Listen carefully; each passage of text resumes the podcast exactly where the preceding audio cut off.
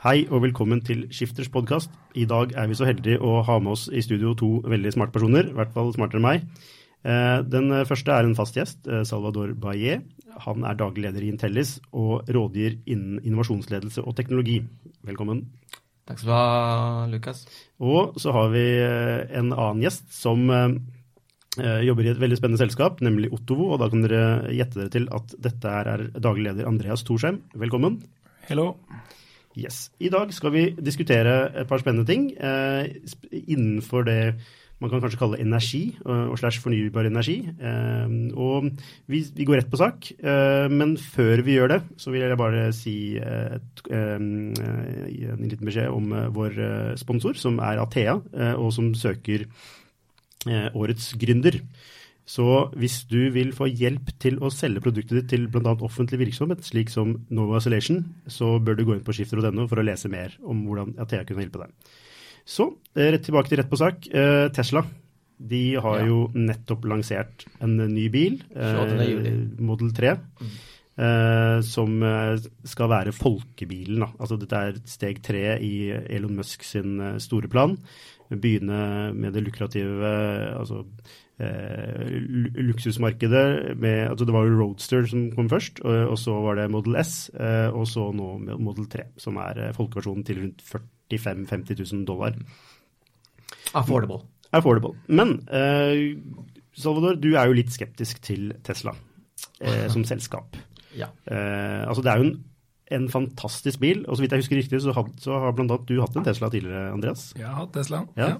Eh, men, eh, men, hvorfor eh, har du ikke tro på Tesla? Ok, så uh, Her tror jeg vi må uh, gjøre en forskjell mellom det som er produktet, og det som er selskapet, og det som er investeringsmuligheten. Um, og uh, det, produktet er fantastisk. Jeg har sittet i en, i en Tesla mange ganger. Jeg eier ikke bil engang, men jeg sitter i Tesla. Fantastisk bil. Jeg satte så, om dagen med en sånn X, Model X. Jeg elsker den bilen, ikke sant. Um, men det jeg vil når jeg, når jeg sier at jeg er skeptisk når det kommer til Tesla, er når det kommer til selve altså hvor sustainable det selskapet er som uh, en investering. Både for samfunnet generelt, fordi vi har investert i det, i det selskapet via alle sammen, via subsidier. Og når det kommer en, et, til, til, å betrakte Tesla som et investeringsobjekt. Og det er det som jeg syns er veldig rart. um, Tesla 3 ble lansert 28.07. Uh, selvfølgelig um, det gikk veldig bra for aksjekursen. Samtidig som selskapet leide 1,5 milliarder dollar til. Selskapet har mye gjeld. Det er også en del som man må ta betraktning når det kommer til valuation. Um, men det som uh, Når sånne ting skjer, så, sånne store begivenheter skjer, så kommer analytikerne og ser på tallene. Og de tallene som uh, Tesla leverer, de er ikke bra. Altså, Du sier selv at de starter med lukrativt segment, og de tjener ikke penger på det. Altså, Det som er realiteten med, med Tesla, er at mens Tesla er verd, altså, på samme nivå som Ford og General Motors, eller over dem og tapte i fjor en milliard dollar. De har bare tapt penger. Og der eh, disse to gigantene leverer mellom 5 og 10 millioner uh, biler i året, så leverer Tesla 75 000. Altså, det er veldig vanskelig å forene den situasjonen som, har, som Tesla er i i dag, og det som egentlig markedet antageligvis forventer kommer til å skje med Tesla. Um, og, og det, har gjort at uh, noen uh, Altså Ashwana Amodaran, som en, er en av de ledende når det kommer til uh, å verdivurdere selskapet for, for Wall Street, har sagt rett og slett at uh, there's no way in hell at det selskapet kan øke sin produksjon til en million, en million biler, som, som Elon Musk sier kommer til å gjøre å levere cashflows nok til å kunne rettferdiggjøre en verdivurdering på 50 milliarder dollar. Not going to happen. Nei, men er ikke den, altså, Når man vurderer selskap eh, på denne måten, mm. er, altså, har vi fått en ny type selskaper som ikke kan vurderes på samme måte som tidligere selskaper? Altså, disse nye teknologiselskapene som ofte taper penger veldig lang tid eh, og enorme summer eh, før de når en kritisk masse, eh, og så eier de området. Ja, Nevn den. Nevn et selskap som har gjort det. Nei, altså Facebook har tapt mye penger før de tjente De, de tapte rimelig penger, men når de gikk på Bosch, så tjente de allerede penger. Ja. Altså, vi må, vi må se ting i perspektiv her, ikke sant? Og så, er det mye som går på at uh, de fleste sier, når jeg diskuterer dette Men Salvador tenker at det er disrupsjon her. Altså, jeg, jeg er veldig overrasket noen ganger. Altså, jeg, jeg, vet ikke om folk ikke har jobbet med disrupsjon, ikke forstår disrupsjon, eller ikke forstår implikasjonene med disrupsjon. Altså, teorien med disrupsjon sier at du kommer, å, du kommer med en teknologi som er verre enn det som eksisterer uh, akkurat nå og som kan dekke behovene til et lag i befolkningen som er sulten etter en løsning som er verre. Ikke sant? Um, og så kommer, eh, så kommer, Tesla som biler som egentlig ikke kan justeres til den definisjonen i det hele tatt. Så disrupsjon Beklager, det er vi ikke disrupsjon. Og hvis vi vil ha det som disrupsjon, så har Tesla gjort noen, to ting som er veldig dumme. Fordi selv, altså selve teorien sier, og det har jeg også sett uh, skje, selve teorien sier oh, uh, Achtung, hvis du er en disruptor, en som vil være disruptor, så må du ta i betraktning to ting. For det første, ikke gå head on med de etablerte aktørene. Og det første Tesla gjorde, var å starte med luksusmodellene. Det mest lukrative segmentet disse uh, bilselskapene har, og konkurrere mot dem. Det andre altså det, det, det, Og i tillegg ga, ga Elon Musk beskjed, fordi han trengte penger, vi kommer til en, en, Model 3 som kommer til å ta hele det segmentet som er mest verdifull for dere når det kommer til volum. Selvfølgelig kom uh, Volkswagen med sin egen el, Nissan med sin egen el, uh, Mercedes med sin egen el. Det, det, det, er ikke mulig å forene en, en, å forsvare Tesla fra en disrupsjonsteoriperspektiv for å kunne ver, uh, rettferdiggjøre den verdivurderingen. Andreas, er, altså, hva tenker du om dette? Altså, jeg, først eh, spørsmål om verdsettelse. Så er det sånn at eh, det er til syvende og sist penger man verdsetter uh, selskaper på, og det finnes bare én type penger, bare én type verdsettelse. Det kan være litt preferanser om man vil ha utbytte her og nå, eller, eller verdsette på fremtidig cashflow, men, men verdsettelse måte, koker nok ned til det samme uansett. Men det er jo det er noen selskaper som er eh, veldig tydelige på at de prioriterer fremtidig cashflow fremfor resultater her og nå. Amazon kanskje det tydeligste eksempelet på det. Eh, Jeff Bezos veldig tydelig på at han ikke trenger å hente ut, ikke ønsker å hente ut utbytter nå. Reinvesterer alltid i selskapet. Og Det er et selskap som har fått ekstremt mye kritikk for å ikke levere marginer. Da de først eide bokbransjen, tenkte man det må være nok, kan vi begynne å få utbytte snart? Nei, vi skal eie mer ting med online-salg. Ok, vi har klart det, kan vi få utbytte snart? Nei, nå skal vi eie cloud. Og så har de fortsatt å reinvestere overskuddene. Og, og Bezos er den bedriftslederen i verden som tydeligst prioriterer fremtidig cashflow fremfor resultater han kan hente ut. Musk kan ikke hente ut resultater nå, fordi de har, som Salvador sier, de har ikke, de har ikke marginer eh, nå, så de kan ikke gjøre det. Men Amazon kan. De, de, det er et selskap som har hatt en fantastisk verdistigning, som tror alle var enige at den kan rettferdiggjøres nå. De kan på de kan skifte et, et, gir og ta utbytter. Det er åpenbart at de kan, kan det. Så er det til, til verdsettelsen av Tesla spesifikt. Jeg, jeg, er ikke noe stor på å verdsette eh, aksjer og, og, sånt, men spørsmålet som okay, er eh, hva er sannsynligheten for at eh, Tesla som bilprodusent kan ha suksess? Ja, der er det en del ting i vektskålen som tilsier at de kan ha det. De har et stort produktforsprang. De har en fabrikk som de har kjøpt billig, som kan skalere opp produksjonen til 250 000 biler. Det har vært produsert 250 000 biler i året i den fabrikken tidligere. Eh, de har åpenbart en fabrikasjonsfordel på batterisiden. De antagelig mulighet for å produsere batterier billigere enn andre. Eh, og de har en markedsføringsevne, og de eier et segment sånn i perspektivene til folk som en kul elbil. Det har de klart å, å få til. Så de har mye, mye verdi der. Og så er det mange risikoer her. Klarer de å skalere opp? Eh, klarer de å opprettholde margin? Klarer de å opprettholde produktfordelen sin før tyskerne og kineserne klarer å stable gode elbiler på beina? Det vet man ikke. Det er masse risiko i, Tesla. Jeg tror det finnes mange scenarioer hvor de ikke lykkes. Men det finnes også noen scenarioer hvor de lykkes. og Da kan godt hende at da, kan de være verdt mye mer enn 50 milliarder hvis de får full klaff på alle de tingene som den ambisiøse sjefen deres prøver å få til. Eh, men perspektivet mitt er kanskje at det er lett å Hvis du skal vurdere bilselskaper, vurdere bilaksjer nå, så kan man lett være negativ til all den kjente risikoen i Tesla. Men skal du kjøpe en annen bilaksje, så sitter du med masse ukjent risiko, for det du vedder på da, det er at, at alle de andre kommer bak den aksjen. Kommer bak det selskapet i å produsere bra fremtidens biler. Eh, og det vet jeg ikke om jeg liksom ville følt at det å eie en Volkswagen-aksje eller en eh, PSA-aksje og satse på liksom at den franske bilproduksjonen skulle kunne klare å slå alle de andre, det føles ikke som en veldig mye tryggere sak. Så ja, Tesla har masse kjent risiko. Men jeg søren meg masse ukjent og grumsete risiko hos de andre også. Eh, så, så, i valget med liksom masse bilaksjer som kan se litt shake ut, så vet jeg ikke om Tesla er det aller verste du kan putte pengene dine i. da. Nei, jeg, jeg, faktisk vil kommentere noe du, som, som, du sa, som jeg syns er veldig riktig. Og det er dette med um, For det første, altså at et selskap har en, en verdi som ikke virker logisk, betyr ikke at et selskap ikke kommer til å klare seg. Det er noe helt annet. ikke sant? Eh, det kan være et selskap som gjør det veldig bra, ved at eh, verdivurderingen kanskje er ja, overslått, da.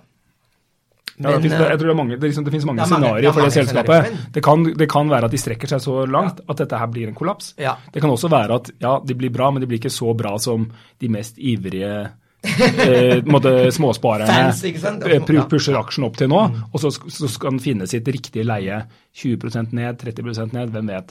Og så finnes det også, en, det finnes også et scenario hvor det er sånn at det er ikke 40 bilprodusenter i verden som lager de 80 millioner bilene i året. Det er to, ja. eller fire, mm. er, og, og, at de har en veldig ulik fordeling. Én som produserer sykt mye, og det kan godt være at det er en, en verden hvor du har flåter av Uber, Google, Tesla-type biler, og så har du kanskje en stor kinesisk produsent, og så har du noen tre-fire små som, mm. som, sliter seg videre. Sånn er jo strukturen i veldig mange andre bransjer som har vært gjennom en, en forretningsutviklings- og teknologiendring nå. da, sant? Jeg, jeg, tror at Tesla kan lykkes hvis det skjer to ting.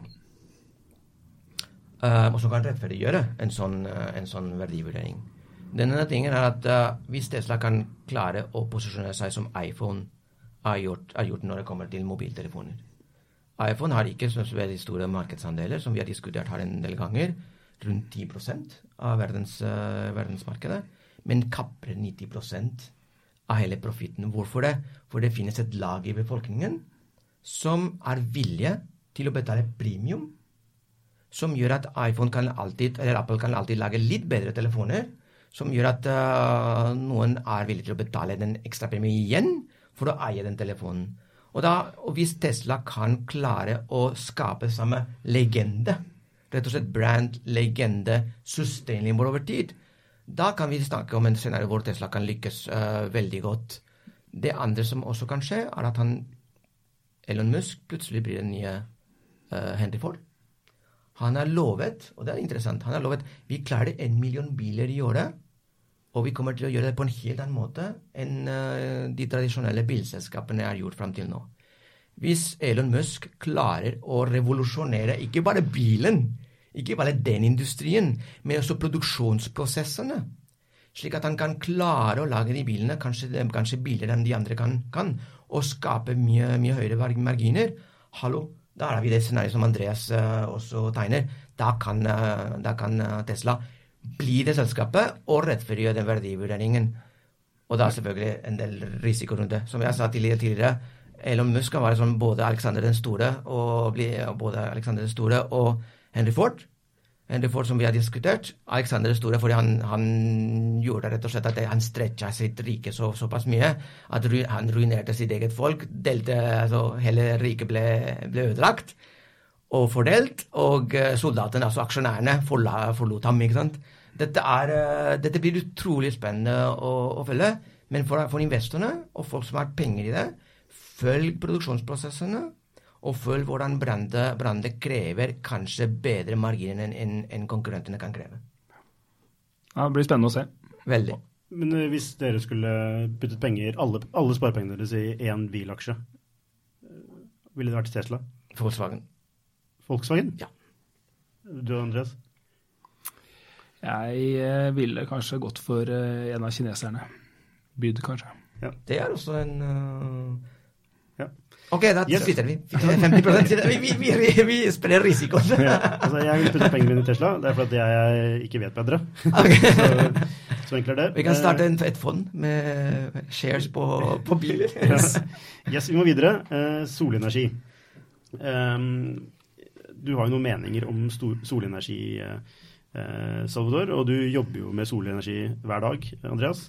Men hva Du, du, vet, du pekte på et slags paradoks innenfor solenergi, eh, Salvador. Hva er det? Ja, altså paradoks og paradoks. Det som, det som skjer med solenergi og, og meg, er at jeg, um, jeg har både lest uh, Faktisk uh, i tidligere, tidligere, liv har jeg også gjort oppdrag for, uh, for solenergibransjen. Um, og jeg har, jeg har begynt å prøve å trekke konklusjoner om den bransjen der. Og det er veldig vanskelig. Altså, du ser så, såpass mange motstridende data fra mange ulike hold at jeg syns at kan vi ikke bare prøve å, å, å, samle alle disse dataene og prøve å komme med noen tydelige bevis um, eller retningslinjer rundt om solenergi både A er miljøvennlig nok, to er bærekraftig både ja, for miljøet og uh, som investeringsobjekt for samfunnet. Rett og slett for samfunnet. Her tenker jeg hardcore samfunn. Men du mener at det, det ikke er tydelig i dag? Det er ikke. altså For min, for min egen del, som, som, jeg ser det nå, så er det ikke tydelig nok, i hvert fall. Det er mange, mange, ul, det er mange ulike scenarioer. Mange, mange, data som er motstridende, som sagt. Uh, for eksempel jeg kan, jeg kan komme med to data. da. Uh, den ene er at hvis, du, hvis, du, vil f.eks. dekke, altså hvis du vil for dekke de, de behovene som, som, uh, som, Tyskland har i dag, på strøm, med solenergi, så må du dekke omtrent 20% areal i det, i det, det landet med, sone, med, solpaneler. Det er lite sannsynlig. Hvor skal vi ha det, det området fra? Altså den arealet fra, den arealet fra, fra, fra skog? Fra landbruk? Jeg husker rett før finanskrisen, da da oljeprisene var så, så høy at man prøvde å si nei, vi skal få gå forbi og diesel, ikke sant? Og folk, det var rama, det var veldig ramaskrik, fordi å, hva er det du gjør? Du, du, du, du ser bort fra, fra, vanlig landbruk, og så begynner du å, å, å også sånn sukkerrør, ikke sant? Mens gjør vi det samme med sol, solpaneler, ingen som sier noe som helst. Det er nesten som jeg syns er litt Det er rart, rett og slett rart. Og så er det, er etter 20, og da, da, har vi faktisk en gjest som kan bekrefte eller avkrefte disse tallene. Det syns jeg er utrolig bra. Uh, solpanelene 20-30 år, så må de, uh, så må, må de rett og slett erstattes, resirkuleres. Om, altså, de tallene som er per i dags dato tilgjengelige, de er ikke, de er ikke sånn De er ikke helt betydelige Eller det er ikke klart hvor mye energi og hvor mye det kommer til å koste å resirkulere disse panelene. Noen sier det kommer til å koste akkurat det samme som å lage dem. Fra scratch. Så det er, og det er det, det miljømessige, ikke sant. Uh, og så når det kommer til, til, selve strømprisen Jeg har lest mange rapporter, prøv å gjøre meg klok, da. Og uh, noen rapporter snakker om med subsidier, uten subsidier. Alle snakker om, om, om grid parity. Altså at eh, strøm, strøm fra sol, solpaneler har nådd samme pris som vanlig strøm fra f.eks. gass og andre kilder. Men, um, men med, uten subsidier, er det ikke klart. Og i tillegg, i tillegg det som skjer at når du ser på en av grunnene hvorfor uh, strøm er så billig fra, fra solpaneler, er at for, fordi disse store operatørene, disse sånn solar farms, som kalles det, de opererer med en teknologi som egentlig er off the shelf. De uh, konkurrerer på pris. Og de, når de skal lage en sånn, en sånn uh, solenergianlegg for en by eller en, en, stat, så må de gjøre det på anbud. Okay. Og de, vent, ja. for dette dette er superviktig. Det anbudet, prisen, er ikke på selve anlegget, ikke bare det, men også på strømmen som blir levert. Slik at alle konkurrerer over hverandre for å levere lavest mulig, mulig, mulig strøm. Solar City, som nå har av Tesla, en milliard i, i tap i året First Solar 350 millioner dollar i, i tapet. Altså, altså Canadian Solar 3,5 milliarder. Altså, det er utrolig vanskelig økonomisk der. Uh, og hvis man vil se på, på pris uh, på, på, strøm basert på at noen aksjonærer subsidierer med den prisen, og staten på toppen av det, så har vi et problem, altså. Da har vi et spørsmålstegn, i hvert fall. Ja, Det jeg uh, klarte å fange opp nå, er at du sier at man kan diskutere miljøvennligheten av solcellepanel. Jeg sier ikke nei. Jeg nei, sier det, man kan det, diskutere det. Ja. Uh, det. Man kan også diskutere effektiviteten, mm. uh, lønnsomheten mm. ved dette. er dette noe man kan diskutere, Andreas, eller, det, eller mener du at det faktisk er slik at, at solcelleenergi er er en eh, overtruffen energikilde på, på, disse områdene. Ja, jeg har jo mange temaer, men uh, jeg tror uh, man kan diskutere disse tingene. Men det er jo det er noen av de, de, de spørsmålene som er ganske godt faktabelagt. Mm. Og så har jo det siste året lært oss at man kan jo diskutere fakta òg. Men, men Nei, det er ikke.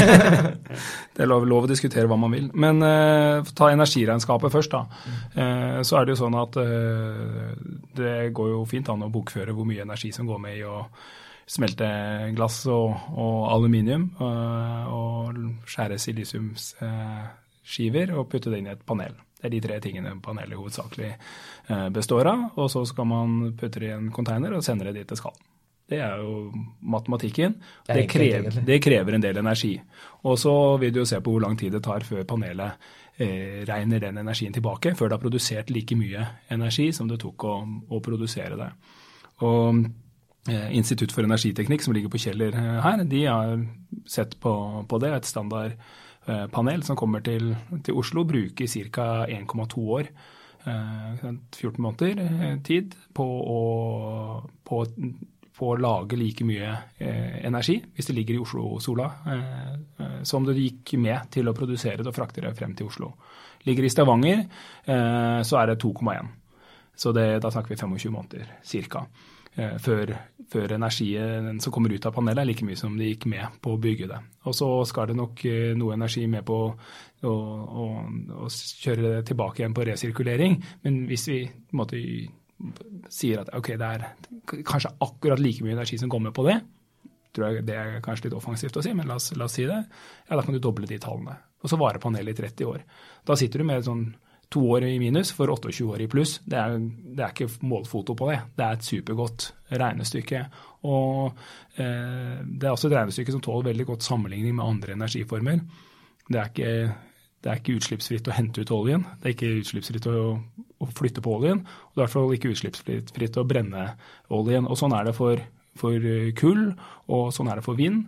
Og selv vannkraft krever jo noe energi eh, i å, å demme opp eh, demme opp eh, demninger og, og, bygge master for å flytte krafta fra der den blir lagd, til der den produseres. Så det er ikke et problem for, for solkraft som produseres der den forbrukes. Så, så alle energiformer har et, har et uh, energiregnskap uh, hvor de har både minuser og, og, plusser, og sol tåler veldig godt sammenligning med de aller fleste. Det er ikke sikkert det vinner mot alle energiformer på alle steder, men det knuser snittet, og det knuser de fleste på de fleste steder. Så det var liksom energiregnskapet. Så dette med kvadratmeterne. og det Um, hvor mye energi du trenger for å dekke behovet ditt, kommer jo da selvfølgelig an på hvor på jorda du er. Helt topp å være i Mojaveørken eller i Karachi eller et annet solrikt uh, sted, men det funker også fint i Norge. Uh, jeg har uh, solceller på taket mitt i, på, i, Oslo her, og har dekka 60 kvadratmeter av taket med solceller, og det forsyner familien min med 7000 kWt. Vi bruker ca. 18 000 i det huset, så det dobbelte, da. Litt enkelt sagt, så, så, er vi der på 120 kvadrat. Og Hvis du tar 120 kvadrat ganger med, med antall husholdninger, eh, ja, så er det ca. 2 kvadratkilometer. Så dekker du da har du en energimengde ut av panelene som er det samme som det vi forbruker i Norge.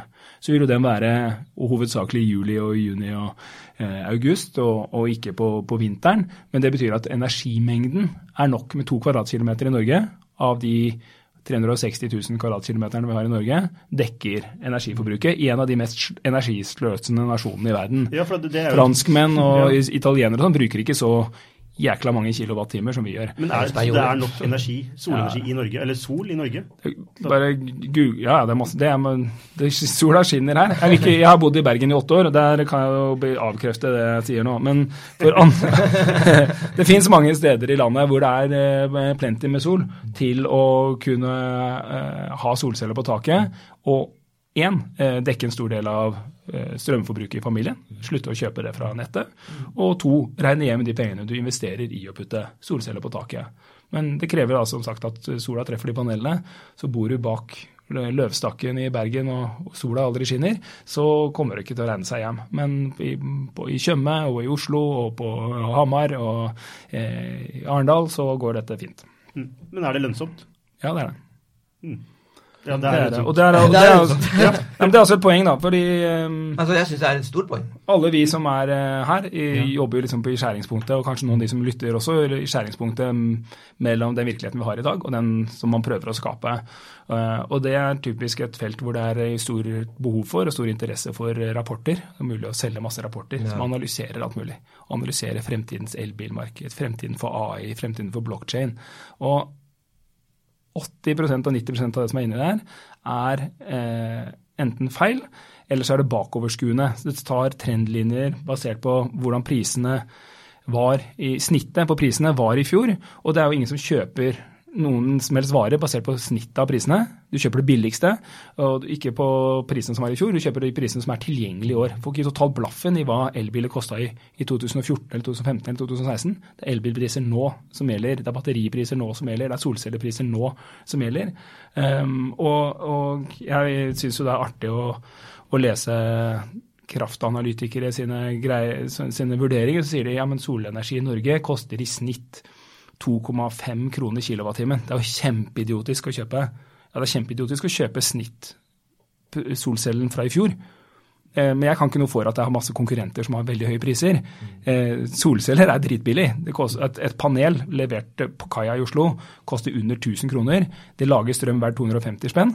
Så det betyr at legger du det på kaia der, så tar det fire år før det har tjent seg inn. Og da er spørsmålet bare hvor lite krefter, hvor lite elektrikerregninger, hvor lite salgseffekt, eller salgskostnader kan du ha å få, de, få den tusenlappen opp på taket til noen, eh, sånn at den kan skape, skape verdi. Og, og, vi ligger og, og, kan tilby kundene våre kanskje 50 øre kilowattimen her på østlandsområdet, eh, som er halvparten av det de får fra strøm, nettleie og el, elavgift. Så jeg, jeg, driter i at, kan, at, noen sier at det koster 2,5, når jeg kan levere og, og, og har jeg, jeg, jeg, selger det til folk og får betalt for det etter de vilkårene, og, og taper ikke penger på det. Hvis jeg er slik du sier, da, så ja. hvorfor, hvorfor, opererer de da med den altså, det, det blir jo altså, Konklusjonen i analysen blir jo feil ja, det gjør det. Eh, når man bruker historiske data for ja, å si noe om nå-situasjonen. Ja, men det er bare det er, Dette her, det her gjelder dette her gjelder alt. Ja, men det, sånn kommer det til å være på, på sant, De store bedriftene etterspør trygghet. De får noen til å skrive en rapport. Den rapporten eh, føles jo tryggest å lage hvis den gjør en undersøkelse på et eller annet historisk. Og er jo helt i forskningsfronten, helt i, eh, i forbedringsfronten, eh, så kommer du til å kunne slå de historiske tallene nokså mye. Hvis det er Eh, innenfor solenergi eller energifeltet generelt, så skjer det ekstremt store fremskritt på hardwaren hvert eneste år, som gjør at du, du får store trappetrinn ned der. Og så har man kommet inn i en fase nå hvor det i tillegg skjer ting på forretningsutvikling og logistikk og, og salgsprosedyrer som, som, ytterligere kollapser de prismatrisene. Og da, da, tror jeg du tar feil hvis du ser i bakspeilet. Eh, og jeg tror du også tar feil hvis du ser på, eh, på, på snitt. For en av de måte, hemmelighetene våre, om vi skal si det sånn, da, det er at vi klarer å prise solcelleprosjekter ned på enkelttak. Vi bruker bygningsdata, terrengdata og vår egen algoritme for å, for å prosjektere. Og da vet jeg at huset ditt, som ligger nærme en elektriker, lavt, eh, trenger et lavt stillas, eh, har et tak som er lett å, montere på, det kommer vi til å bruke mindre penger på enn et superhøyt hus i Rjukan, halv time å kjøre, eh, komplikado opplegg, alt som er rundt det. Eh, eh, ja, da blir det to kroner kilowattimen opp på Rjukan, og så blir det 45 øre kilowattimen hos deg. Eh, og snittet jeg kan godt hende at det er 1,5. Det er ingen som kjøper på det snittet. Han i Rjukan får prisen sin, og han i Oslo får prisen eh, sin. Og han i Rjukan kommer til å si nei. Det gidder jeg ikke, jeg er veldig fornøyd med vannkraft og kommer til å fortsette med det. Mens han i Oslo han tenker men dette er jo no-brainer. Sparer noen tusenlapper. Okay, går så, for det. Så solceller er ikke, er ikke fallet? Det er ikke fallet. Nei. Ok. Ja, Ja, and, uh, ja, ja, men jeg syns det er utrolig, jeg synes det er utrolig interessant. Jeg, jeg intervjuet han um, um, Thomas Pettersen i, i uh, Reilers. Mm. Uh, og han han hadde Jeg spurte Reilers er elektromontør, sant? Ja, ja, integrator.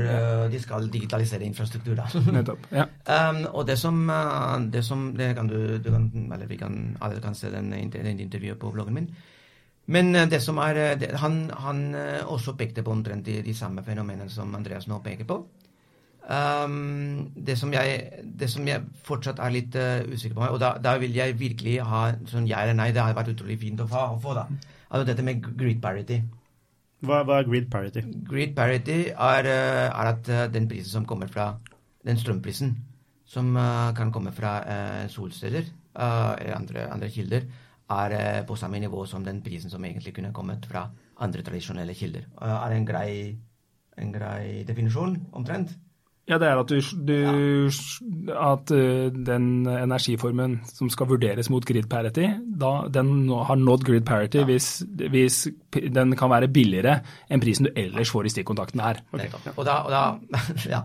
Så spørsmålet er og da, det spørsmålet, er vi, um, er vi der? Er vi der i noen tilfeller? Er vi der i noen områder? Er det der, uh, fordi jeg syns det er utrolig, utrolig viktig at vi rett og slett på, på en, en, altså, vi ser bare, vet du hva, Glem den diskusjonen. Vi har grid parity uten subsidier. Ferdig med det. Uh, det har vi diskutert en del ting. Jeg er veldig Men, så, Kraft er, eh, og er det, sånn, det er det. Det er superfinkorna. Ikke sant? Uh, O2 var nådd grid parity på sydvendte tak. Mm. I, på Østlandet og Sørlandet. Mens, sant, så på nordsida av huset mitt der eh, vender taket inn mot en skråning. Eh, sola skinner aldri der. Da skal solcellene bli vanvittig mye billigere før det er verdt å montere dem på taket, og, mm. og, de klarer å skape verdi på de få soltimene de har der. Mm. Så der er det ikke grid parity. Mm. På sørsiden av taket mitt, som peker ut, utover byen, så uh, er vi lett på grid parity. Knuser strømprisen med, de, uh, med det prosjektet. Og i Oslo får du grid parity på de sydvendte takene. I i Bergen sentrum, så gjør du det ikke. uh, og, og, med noen leverandører får du det, og med andre får du det ikke. Det er en, det er, kan du slå kostprisen? Det er som å liksom, si, liksom, har mennesker nådd horse parity å løpe? Nei, vi har ikke det. Nei, men, det ikke det. men, Usain Bolt og Just, uh, Gatlin de har nådd det. Sant? Så det er spørsmålet hvem har nådd det. Det er, det er, egentlig helt uinteressant. Hvis du ikke er Statnett eller Statkraft og har ansvar for hele greia, Nettopp. da er det viktig å vite liksom, hvor stor andel har nådd det og sånt. Men alle andre forbrukere og bedrifter de tar bare beslutning på sitt, sin tomt, på sitt tak, på mm. sin strømregning. Og for dem så kan de si kan jeg få et tilbud som får prisen min ned. Det er det relevante beslutningskriteriet for dem. Og det fins Eh, grid parity i Norge. Det er, det, det er nok. Det var, no, det var, det liksom ja, Og da vi startet opp uh, Otovo, så var, det, så var spørsmålet kan Da var det ingen som hadde grid parity på noe som helst sted i Norge. Mm -hmm. Så var spørsmålet kan vi gjøre den prosessen her så billig at vi kan slå strømprisen fra Hafslund, Hafslund Nett og elavgifter inn i noen stikkontakter i Norge. For hvis vi kan det, så kan de som har disse kontaktene, kjøpe av oss og komme billigere ut. Nettopp. Og det, det, du sier egentlig er at det er som med alle andre energikilder, det er prosjektbasert. Alt er prosjektbasert. Altså noen, noen, noen, noen kraftanlegg er er, er, er det, det, er verdt å, å igangsette. Noen kan man ikke. Yes, men så, det er det som er... man å bygge, og bygge med en gang, og noen ganger man venter man. Men Det er det som er nytt for kraftbransjen. at Før så tenkte vi ok, vi skal denne eh, regionen her, eller denne byen her har litt for lite kraft. Mm. Da, må vi demme opp dette svære vassdraget, ja. og så bygger vi noen kabler ned til byen, der hvor ja. folka bor. Ja. Og så, Da var det en kollektiv vurdering. Da kostet det 7 milliarder å bygge ut uh, det kraftverket.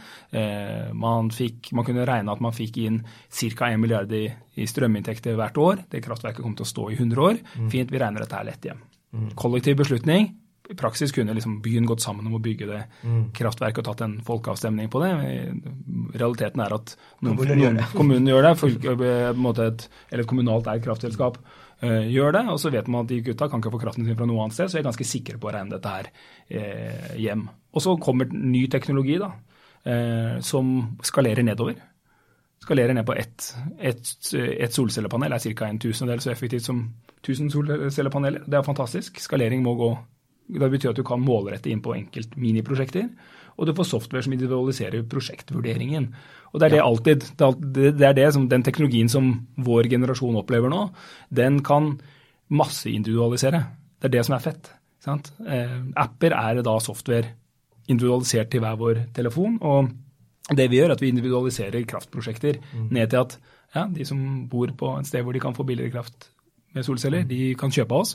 Og de som ikke gjør det, de trenger ikke å være med på den individualiserte beslutningen. Så det er, ja, unnskyld. Ja, nei, så det er, det er, en fordel å være en del, eh, altså bo i et sentralt strøk med rikelig med sol, eh, ja. tilgang til vannkraft eh, osv. For da, kan, da, har du faktisk et reelt valg. Ja. Og så er det slik at det er ikke, hvis jeg forstår det riktig, så er det på en måte ikke alt eller ingenting, men det er, det er gradert. Altså, ja, Noen er... steder så lønner det seg, andre steder så lønner det seg ikke. Eh, og så var det et tredje poeng med teknologiutvikling. Det kan faktisk hende, kan faktisk hende at i fremtiden så vil det være så, så kunne et sted som, hvor det ikke lønner seg i dag, faktisk lønne seg hvis man får mer effektivitet i Ja, og det ser man, det ser man jo. ikke sant, at eh, Solceller kommer jo først til de stedene hvor du har en veldig ustabil kraftforsyning, veldig dyr eh, kraft eller uforutsigbar kraftpris, eh, masse sol, gode forhold. Det er de stedene hvor sol bygges ut først. Det er, det er hytter der, i Norge. Ja, hytter i Norge har den kategorien. Da. De er usikre, de har ikke noen andre alternativer. Uh, forskningsstasjoner på Sydpolen og satellitter ute i verdensrommet og sånn. De kan ikke strekke en kabel uh, fra et annet sted. Så det er, måte, det er nummer én. Og etter å ha tatt det, så er det, så er det Islamabad og uh, Kairo og Aten og steder hvor det har mye brown, brown Ja, burde ha. Der er det, til dels, ja, det er til dels forbudt. da, for Der har kraftselskapene skjønt at de må sperre av denne greia. Det er, altfor lite, det er veldig lite solbygging i Spania i forhold til hvor bra det er. Da. Det er riktig. Eh, så det, sant, Du kan se Sveits eller Tyskland. Da. Mye ja. flere paneler per innbygger på et nokså mye mm. dårligere sted. Men ja, så det, det kommer, dette her. Det er disrupsjon i praksis, altså? Jo, jo, ja. Det, det er disrupsjon i praksis. Okay. Eh, for Det bringer oss over på vårt tredje tema, som er kraftbransjen. Ja. Eh, og, eh, og er det slik at altså, den største utfordringen som alle, alle, alle industrier utfordres nå. Eh, men eh, altså kraftbransjen. Eh, er det slik at den største utfordringen der er nettopp slike individualiserte løsninger som kan konkurrere på pris. Som, som gjør at folk ikke er like avhengig av sin tradisjonelle kraftleverandør som man tidligere har vært. At man faktisk har et reelt valg. Er det er det, det, som skjer? Mm. Jeg, jeg, tror man, For det første må man si man må snakke om kraftbransjene. Fordi det at uh, du kan ha hatt et brand som heter Hafslund, uh, da tenker man at de er, det er en kraftaktør. Men mange av de kraftmerkevarene har dekket veldig mange forskjellige disipliner som har fryktelig lite med hverandre å gjøre. Uh, det å drive produksjon, vannkraftverk, det er en en form for måte, en industriproduksjon. Eh, og så har du nett, som er, det er infrastrukturdrift. Og så har du eh, strømselskapet, og det er et abonnementssalg. Eh, og måte, du kan jo se for deg liksom, hva slags type mennesker som jobber i de forskjellige. Og, og, og, hva slags kompetanse og hva slags bedriftskultur du har i de. Det spenner veldig mange, mange forskjellige disipliner. Og følgelig så er også de forskjellige kraftbransjene eksponert veldig ulikt til ny teknologi. Nettselskapene de er som bredbåndsaktører i møte med, med, internett. Ja, De kommer til å få noen nye krav, og mange, de, de, får mange måter mer spennende og vanskeligere jobb, men det kommer til å være behov for nettselskaper med mer elbiler og mer eh, distribuert energi og, og mye større eh, mulighet for å software-styre laster og sånne type ting. Så blir nettsporten veldig annerledes, men den kommer fortsatt til å trengs. Eh, og så har du måte, hvorvidt du trenger å være et, eller hvorvidt i Norge trenger 1200 strømprodukter eh, levert av 150 strømselskaper som alle selger vannkraft omsatt på Nordpool, det er mer eh, spørsmålstegn. Så de, ja. de to typer kraftbransjer vil jo møte denne distribusjonen med veldig ulike kort på hånda. Ja, Den sistnevnte høres for meg ut som en slags markedsførings, et markedsføringsselskap, egentlig. Ja, markedsføringsselskap. Som egentlig er god på å skaffe abonnenter. Ja, og det er jo Det kommer ikke til å skje at i Norge har vi et sted mellom 100 og 150 kraftselskaper som markedsfører opp mot 1500 eh, strømprodukter.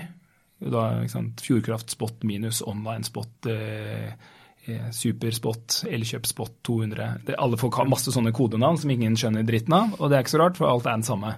Det er, det er den samme krafta som kommer fra Hafslund nett rett inn i stikkontakten. Uh, kommer ikke, de kommer ikke til å overleve 150 stykker som selger nøyaktig det samme i en online-verden. Det, det, it's gonna go. Ja, Er du enig i det, Salvor? Ja, jeg er eh, fullstendig enig. Altså, ja, det, ja, det, er en del ting som eh, karakteriserer det som er strømbransjen nå i, i, i Norge, og mange andre steder også. Men uh, selvfølgelig, alt som uh, Andreas har snakket om, som stemmer selvfølgelig. um, det er også at det er um, Altså, det er, det er Men det som egentlig har, har impulsert alle disse endringene, er at våre vaner som forbrukere har endret seg. Um, og det som før var det mer, ikke helt, men mer sånn ujevnt brukt uh, bruk av strøm, nå er det veldig blitt radikalt annerledes. Eller mer annerledes enn før, da. Uh, vi har alltid hatt peaks i, i, løpet av en dag, men nå er effekt altså har hatt en mye mer, uh, mye større, en større rolle enn vi hadde før. Vi har elbiler som krever mye strøm på veldig kort tid. Og du har induksjonsovn, og du har en del, en del uh, utstyr som gjør at våre billiv blir selvfølgelig mye bedre. Men disse installasjonene, disse, det, det, nettverket som vi har, som i mange tilfeller er ganske gammelt, og som, uh, og som kommunene, la oss si det sånn forsiktig, ikke har investert alt de skulle kanskje ha investert i den infrastrukturen. ikke sant? Fordi det var mye enklere å ta utbytte og, og, og dekke en del mer påtrengende behovene som, med behov som uh, samfunnet ha, hadde. Um, altså det, det, Alt det der skjedd har, gjort at uh, nettet trenger en, en, oppgradering. Det kommer til å koste penger, og det er derfor vi også har smart, uh, nå smartmålere. De skal hjelpe oss. Vi får se Vi får se hvordan de, de gjør det. Men de skal hjelpe oss både å selge vår egen strøm som Otovo hjelper kundene sine med. Uh, og dermed uh, gjøre en sånn uh, avlaste, avlaste vår, vår, regning. Men også å gjøre at vår atferd endrer seg, slik at vi er mer bevisst på når vi, når vi lader opp en, en, bil eller bruker induksjonsovn, slik at vi ikke må oppgradere nettverket vårt mer enn det er nødvendig. Uh, jeg, jeg synes Distinksjonen mellom altså, nettselskap og, og, og hva kaller man det? Kraftselskap? Altså, Markeds, uh, markedsselskap. Ja. Markedsselskap, markedsselskap. Ja, det, det, det, var en, altså, det var en god, ja. Eh, god distinksjon. Ja, de, de, de selskap. Uh, og så ser jeg, jeg ser selvfølgelig noen paralleller til Telekom eh, med infrastruktur osv. Eh, og det de frykter, er jo å bli bare en sånn infrastrukturleverandør og ikke kunne levere tjenester på toppen fordi det kommer andre som gjør det mye bedre. Men eh, i kraftbransjen så, det jo, så, krever det jo faktisk altså det er enda større investeringer, og det er, det er ikke sånn at folk vil ha flere nett koblet til sin egen bolig. Ja, men Det får du ikke lov til. Så der har Et nettselskap har eh, monopol. Så det er som om det fantes bare, det fantes bare Telenor-dekning. Det fintes bare Telenor sine master, ja. og så konkurrerte alle MVNO-ene oppå der, Hello og Chess og alle sånne, ting, sånne selskaper oppå med å selge deg tellerskrittene, men alt var de samme mastene. Så de er egentlig ganske safe, da? Ja, De som eier selskapene? Ja, ja, De har lovfesta rett til å selge den monopolproduktet sitt. Så de er dunder, dundersjef. De skal investere masse, som Salvador sier. De, det er jo enkelte steder i Norge hvor nettstandarden er vesentlig dårligere enn kjære veier. Så det, det er klart det skal investeres mye, og nett kommer antagelig til å bli dyrere en del steder i landet. Men, men eh, de er safe som sånne institusjoner. og det er en de, ja, de, eier en vei som alle må kjøre på. Klart, det, klart de kommer til å klare seg. Men, eh, men strømselskapene oppå der, de, der blir det en real batalje fremover. Og du, Man ser jo nå, Get skal selge strøm og Fjordkraft skal selge mobiltelefoni. Det er, fordi det her handler egentlig om å drive callsenter og selge noe som er likt med, med det andre callsenteret og det tredje callsenteret og det fjerde callsenteret. Eh, og markedsføring inn i den ene enden og, og, kunder ut i den andre. Det eh, blir gøy å se hvem som overlever de greiene der, om noen er kreative og kommer ut med noen ting som er litt mer, litt mer clever enn å si 'halla, Lukas, skal du ha et eh, nydelig tilbud av meg?' Som er liksom metoden nå. Ja, og jeg får tre sånne i samtalen. ja, um, det skjer allerede i UK. Mm. I UK, altså i Storbritannia, da har det sånn, de har kommet noen, noen aktører som rett og slett ag aggregerer alle disse tjenestene. Gass og, og, og, strøm og telekom, ikke sant? Og du kan få alt fra én leverandør. Um, og det er som det har skjedd med telekom hvor mange MVNO-er egentlig eksisterer i dag, som er uavhengige og relevante. Mm. Bortimot null. Ja. Altså det er, det er markedsselskapene. De, de, noen kommer til å overleve. Jeg tipper at de som kommer til å overleve, er de som har en historisk bånd til, eh, til nettselskapene. Mm. Um, Du, Fordi sånn er, sånn er markedet. for, for, å trekke inn Ottovo, da, som du representerer, så nå begynner jeg å skjønne, skjønne litt mer hva Ottovo er. Mm. Eh, fordi dere er både, på, altså det er både kraftprodusent, mm. Altså, eller leverandør av teknologi som gjør deg i stand til å være din egen kraftprodusent. Eh, så du altså, spiser inn på det markedet. Eh, og, men så er det også en slags eh, strømleverandør. da, altså disse call, altså Du er, du er førsteleddet, da, altså ja. det, det leddet kunden har kontakt med. Ja. Um, mens, men dere vil fortsatt være avhengig av nettet. Uh, og så bygger Noen, dere da Ja, Med mindre du klarer å få mange solcellehusholdninger bygd ut, eh, kanskje med batteri sammen med nabolag. Det kan man tenke seg på nybyggprosjekter. Så, så i, i, fremtiden så kan det godt tenkes at du har nabolag som er eh, uavhengig fra nettet i månedsvis av gangen. Mm. Det er sånn, Men, ok, ja, nettopp. Er det, hvor, reelt, hvor, hvor, reelt er et sånt scenario? Det er et, eh, det er et eh, ikke så langt unna scenario. At man er selvforsynt i flere måneder? Med ja. batteriteknologi. Altså man eh, lagrer ja. overskuddsstrøm og, og, bruker det til, til ja, det er klart, altså det er, Husene vi har i dag er gammeldags. da. Man hadde ikke bygd dem eh, sånn nå. Og, og det, det, er klart at bygger du ut et boligfelt med 200 boliger i dag, eh, så burde det være gravd ned to konteinere med batterier. Og så eh, må man bygge kablingen mellom de husene, sånn at de kan hvis, hvis, det produseres mye på mitt hus og jeg ikke er hjemme, så kan den krafta gå til gå til deg, og så kan vi ordne opp oss imellom før vi involverer det større nettet. Og det har jo den eh, fordelen at eh, du får noen kostreduksjoner ved at all energien produseres der den brukes. Det trengs ikke så mye annet mikk, eh, og ikke så mye effekttap å flytte krafta fra et, sted til et annet. Og så kan det også bidra til å redusere belastningen i, i nettet. For da har du mange husholdninger som klarer seg uten å uten å, uten å, belaste hovednettet på noen som helst måte. Så Sånn type ting kommer. Det, det er klart. Men kan man være helt, helt uavhengig? Helt selvstendig? Det er ikke lønnsomt. da. Det er, noe, det er, ikke noe, poeng å gjøre heller. Det er ikke, Nei, vi er ikke på Sydpolen, så da, da, må vi jo bruke de tjenestene som finnes. Jeg tror man kan tenke på liksom, energikjøpene sine litt sånn som man gjør med, litt, som man gjør med, med finansiering. da. Du, eh, du, har mange finansieringskilder. Du har, eh, du, du har lønna di, og så, du, eh, så, kan det hende at du har en, en sidejobb på siden. Du kan, gjøre, du kan, du kan ha en miks av forskjellige bare, typer ting. og Sånn er det med energien òg. Det, det, er ikke noe poeng å gå 100 nei, i den ene eller andre retningen. Ja, Det er ikke noe poeng i seg selv, men, men det, det, er et interessant poeng med tanke på hvorvidt man hvorvidt altså, nettaktørene eh, vil kunne møte noe motstand da, eh, når altså, man er selv, i praksis ja. selvforsynt. Ja, det er jo klart det er et, den siste kilowattimen du blir kvitt, da, som gjør at du er helt independent, Nettopp. aldri trengs. Mm. Eh, de fleste steder på jorda er den veldig dyr å skaffe. Da er det inn med dieselaggregat og mye lagring. Og, og, du må lagre mye ja, eh, du, må, du, må, finne et lagringsmedie, og, og du må ha produksjonsmedier som tåler Eh, tåler at det er mørkt, at det ikke blåser, eh, at det er ja, alle de typer tingene som kan sette den lokale energiproduksjonen din ut av spill. Du må klare å over, overleve dagevis uten uten at solcellene får sol på seg, uten at vindmøllene får vind på seg, uten at takrennet vannkraftverket ditt får vann i seg, hva, hva gjør du da? Ja, Det er kanskje dieselaggregatet som er opp. Da. Så det, liksom, det, å kunne gjøre seg helt totalt uavhengig, som, så det, det, krever ganske mye. Men det er klart at eh, du kan se for deg på landsbyer i, i, områder hvor du ikke har bygd ut nettet, så kan det være billigere å bygge ut sånn at den landsbyen eller den, den småby kan klare seg selv med noen hundre eller noen tusen hus, heller enn å bygge mye i, i, et land hvor ikke du har bygd ut kraftproduksjon og ikke bygd ut kraftnett i det hele tatt, så kan det hende at man får si, sånn grid independence mm. bygd ut eh, lokalt. Det, det, kommer nok til å skje en del, i en del utviklingsland. Yes. Ja, jeg bare sier at uh, altså, jeg er helt, helt, helt, enig. Du kan ikke bare ha en energis, energikilde. Det som også jeg kan garantere, for jeg, jeg var i en sånn konferanse sånn, um, ja, om strømkonferanse, og uh, da var noen noen aktører var riktig uh, bekymret for selskaper som Otovo. At, uh, fordi um, de ser at deres relevans som leverandør av strøm uh, kan bli mindre. Og det betyr at de, en, de, kan ha et problem, en finansielt problem, rett og slett. de får, Nettselskapene får en kilde av inntekter, og det er staten. Uh, og staten de prester og presser uh, hvert år uh, de pengene som disse selskapene har, eller får. Og markedsselskapene er mange og i direkte konkurranse mot hverandre. Og prisene kommer til å falle som en stein.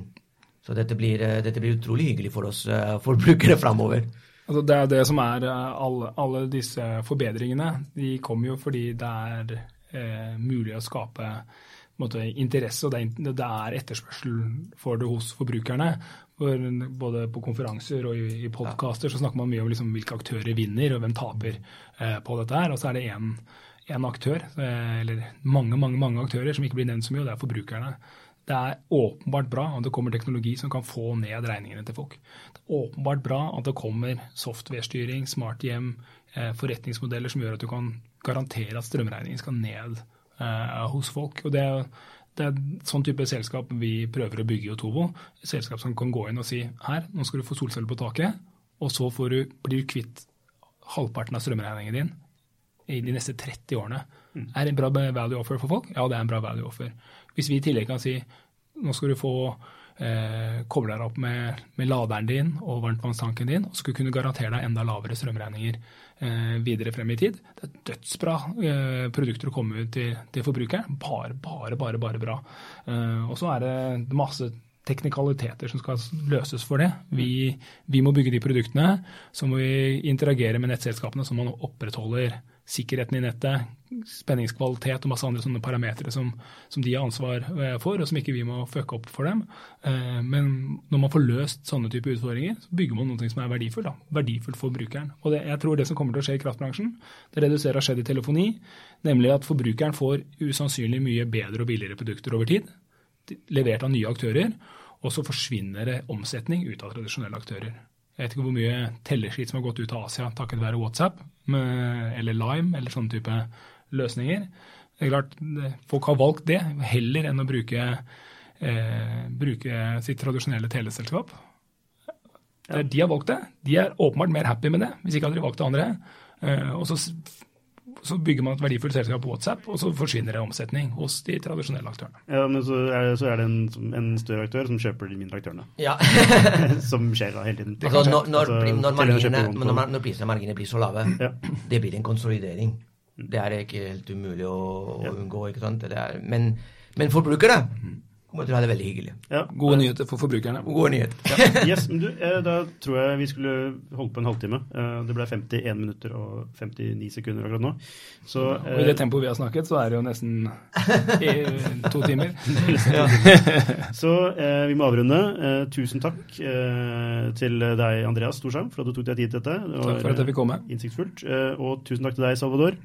Alltid hyggelig. Jepp. Og da høres vi igjen om en uke.